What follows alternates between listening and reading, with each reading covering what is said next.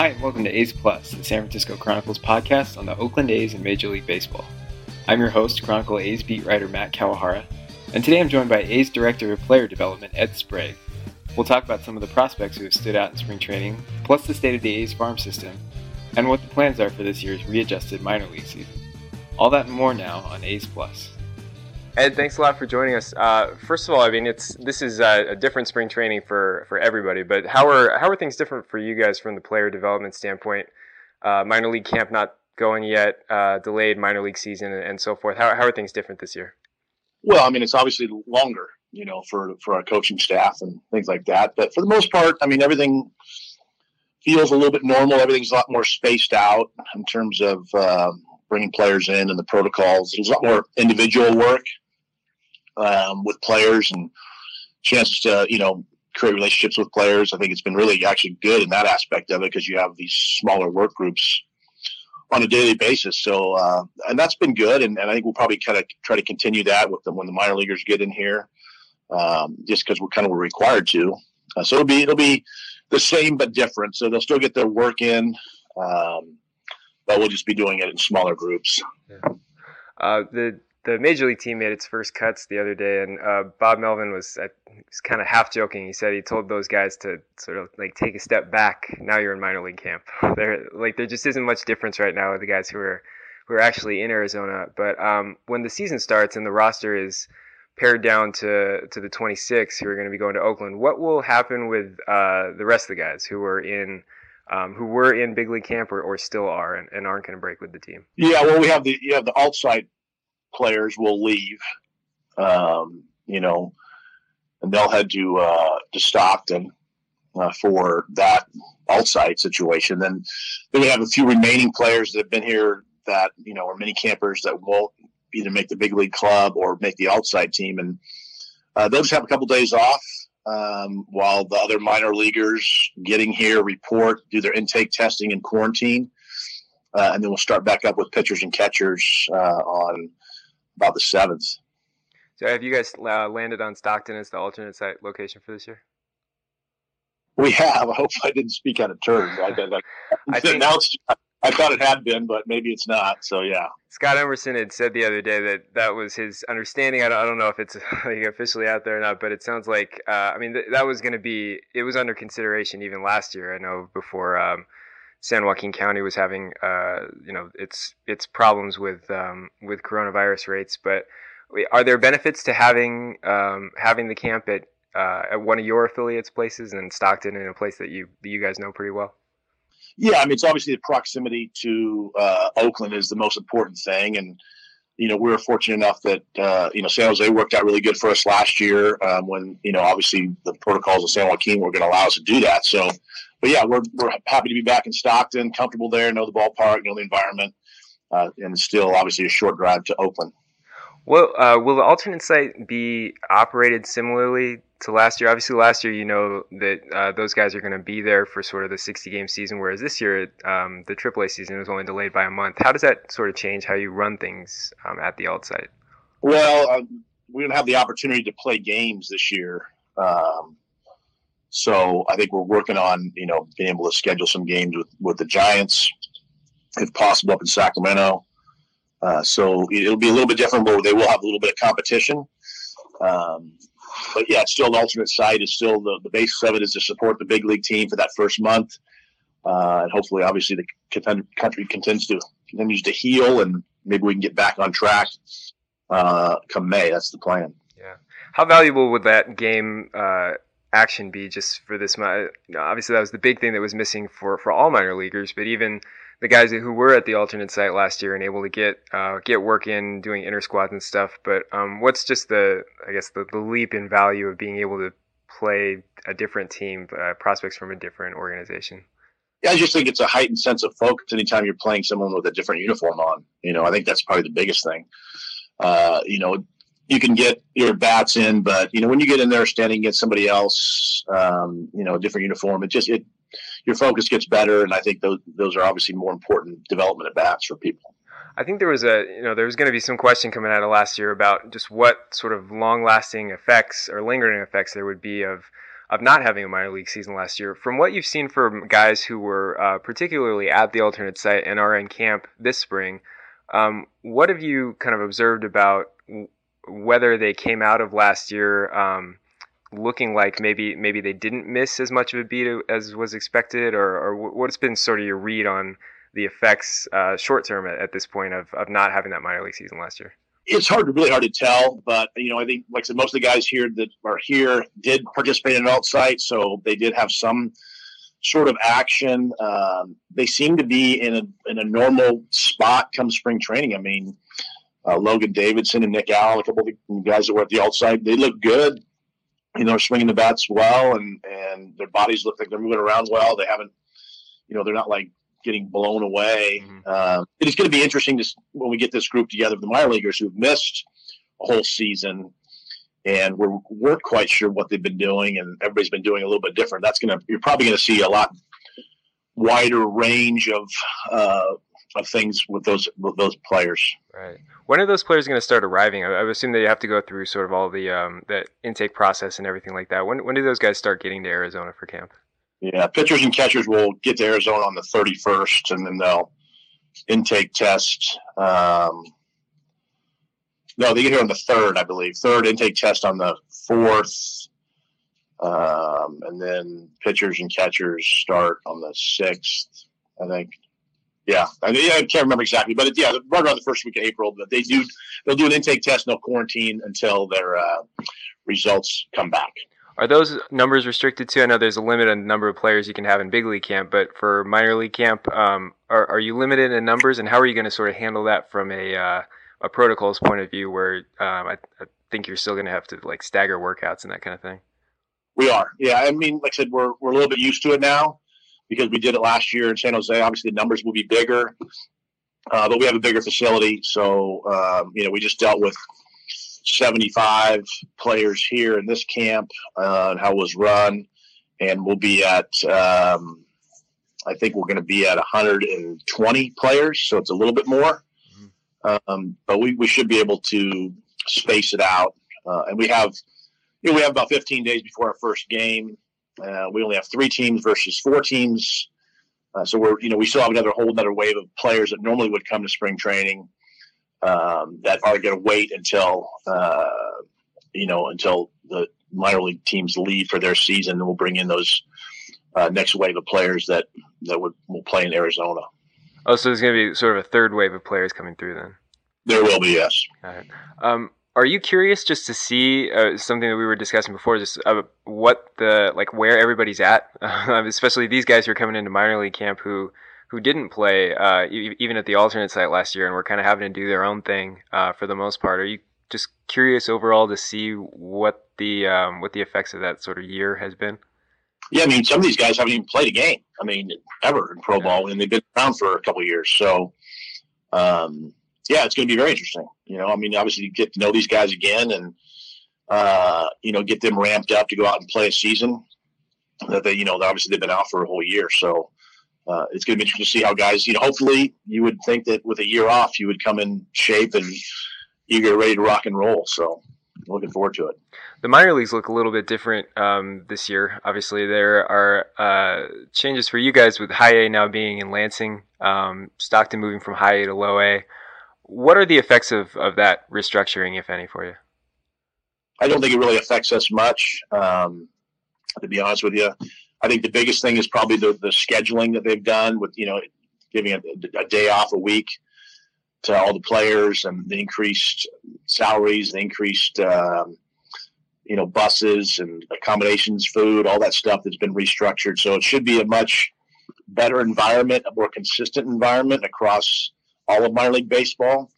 Uh, you know, with the the protocols or not protocols, but the things that are in place with the new contract to, to make sure these players are are comfortable, are fed well, are paid well, or better, I should say. Um, so this will be interesting, and I think the expanded rosters is probably the biggest thing. So uh, there won't be, you know, panic when a couple guys get hurt to have to get guys in and out and a lot of movement. So you probably see a little less movement than a normal typical year. Um, but we'll see how that plays out. We'll be back with more with Ed Sprague right after this. And remember, you can access all of our A's coverage and much more with a subscription to the San Francisco Chronicle. Go to sfchronicle.com slash pod. That's sfchronicle.com slash P-O-D.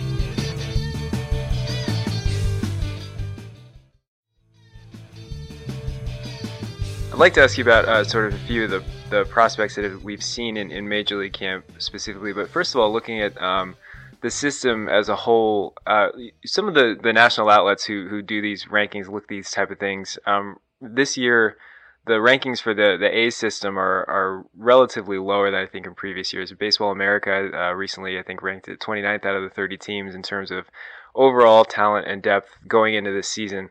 Um, first of all, just what's your sort of response to those, if, if any? Well, I mean, they're, they're, I guess they're much better evaluators than I am. I haven't seen these guys in over a year, so I don't know how they're doing their evaluations. But yeah, I, understand it. I get it. Um, you know, we've been in a period where we've kind of graduated a lot of these guys to the upper levels, um, and they're kind of got a little bit of time and ready to break through. Um, you know, we've picked a little bit later in the draft in the last couple years, so you know that's the product of winning 97 games. We've made some trades to enhance our big league club, you know, because we're in kind of a winning window right now. So I don't get caught too much in that at all. I mean, that's really more reading. You know, we're gonna take the players we have, and we feel like we have good players and talented players that have a chance to make it to the big leagues and impact our our major league club, and so that's that's what we're going to focus on. How w- uh, this sort of a follow up that you've kind of touched on a little bit, but how would you just characterize the the state of the farm system right now, top to bottom, even with the uncertainty of not having seen some guys in a year? Yeah, I mean, I, I like this. I like our shortstop position. I like our catching position. You know, we got a, a plethora of outfielders. Um, you know, we're probably a little light on you know mid range starting pitchers, but uh, if you look at you know the size and the velocity of some of these guys that we've had, I think that's an increase in the past. Um, when I got here five years ago, uh, we we got bigger guys. They're throwing harder, so you know we need to develop them and get them in the strike zone and get them out and producing some numbers. So uh, you know, we got like Colin Peluse who didn't play last year and he came in and he was you know 97 98 in instructional league after being 92 93 so um, you know, it's interesting to see how we are. I really like Criswell coming out of Michigan. You know, he's got a live arm. So we have some live arms. They just haven't played yet. Um, and, you know, it's interesting to see where, how they develop. I mean, uh, Soderstrom's, I think, got to be one of the top players in all of baseball. I mean, I watched this kid hit. He's leading our major league camp at hitting. I mean, obviously it's a smaller sample size, but, you know, I think he's got a bright future and we got some power and, Kyle McCann and Drew Millas is we haven't seen Drew Millas play and we drafted him in 19 and we haven't even seen him play yet and he's been really impressive. So I'm very happy with where we're at. Um, you know, we have really good players. They work really hard. Uh, they're very motivated. Um, and so I, I, the group of guys to work with and develop down here is fantastic. Has it been just to circle back to something that you said? Has it been a con, uh, sort of a conscious effort to to go after or to draft players with the sort of size velocity mix that you're that you mentioned? I mean, that's probably a better question for Eric Kubota. You know, um, you know, I've said on that draft, and you know, I don't know the exact strategy, but I think yeah, I think that's kind of the trend of where you know the industry is going is you know some high velocity so it'll it'll swing back a little bit, and where you're going to get some more polished guys. But there's a mix of everything uh, in our system. Like I said, we have some guys that can throw strikes and fill it up and spin breaking balls, and we got some guys with some high velocity too. So um, it's a little bit of mix. I think they, you know, they go for the best available guy at the time uh, when we draft, and maybe don't necessarily focus on you know positional stuff. Um, but I think that's that's kind of been the strategy. Well, we've seen a few of the players this spring who are sort of on that cusp of uh, of you know either making it to the to the major league roster or, at least providing depth for the major league roster. Some of the starters like uh, Jefferies, Kaprielian, Holmes, Dunshee, uh, Nick Allen, who you mentioned has gotten a good amount of playing time.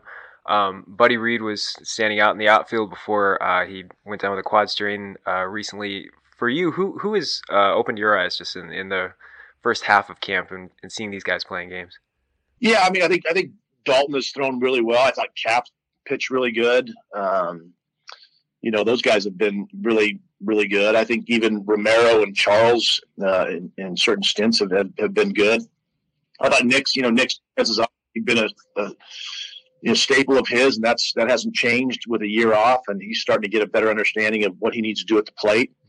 Um, so I think that's those are really critical. And then obviously, Buddy, we had him all last year, and he, you know he got off to camp. He, he's a plus plus defender with a plus plus arm, and so uh, you know he's been a nice surprise. Obviously, he got hurt, and, and we'll, we'll go from there. But uh, Cody Thomas, the guy we got the trade from the Dodgers, has been a nice looking player. Mm-hmm. So uh, yeah, we're we're excited to see these guys get out and play. With uh, with Buddy Reed, he he did say that um, the time he spent at the alternate site last year was um, he he found that to be really valuable. Uh, was there anything specific that you guys sort of tried to emphasize with him, or, or wanted him to um, to to work on to, to develop? No, I think Buddy's been. I think he's been trying to you know rework his swing for the last couple of years. He works with a guy out of Florida, uh, so I think a lot of it, you know, not being in competition uh, was was kind of you know key for him to try to re- remake this swing. You know, for us to get a better understanding of what he wants to do at the plate. Uh, listen to him, collaborate with him on you know what he feels like he needs to do to be a major league player, and not you know not to worry about the results so much. And I think that was that was probably the the comforting time for him. Sometimes you try to make changes in an off season, then you get to spring training, and now you're trying to make a club, and then the season starts results. So sometimes when you're trying to make these changes, some in this case for Buddy, it may have been more beneficial to be in an alternate site situation rather than in live competition. I think the way that he put it was that um, he sort of was given freedom to to be more of who he is or wants to be as a hitter um, and overall as a player. Uh, and it sounds like maybe you were touching on that a little bit by just kind of collaborating with him on, on what he sees uh, his potential being as a as a hitter. What what was it that he suggested he wanted to to to aim for, or what kind of a hitter he wants to be, whereas maybe he wasn't given that um, sort of freedom or option before? Yeah, I mean, first of all, I think I think we try to get we work try to work with all our players, you know, and not try to give them one way or another. And I think you know that was um, what Buddy wanted. We gave him that freedom. Uh, you know, we worked with what he wanted to do. It's be very difficult to describe exactly what he's trying to do over the phone mm-hmm. in an interview. But he has some ideas about how he wants his path to be, and of course, being a switch hitter, he's got to work on both sides of it. Um, you know, he's obviously physically gifted, so you know when he can make consistent contact, he's got power uh, to all fields from both sides of the plate. So I think he's just kind of trying to tap into that. But he can also really run, you know, so he can he can lay down a bunt and and you know he can get on base, you know, using his legs as well. So mm-hmm. it's that combination of power and speed, and, and he's just kind of continuing to hone in on that. I mean, assuming health, uh, does he, you know, project to have an impact in the big leagues at some point? You think?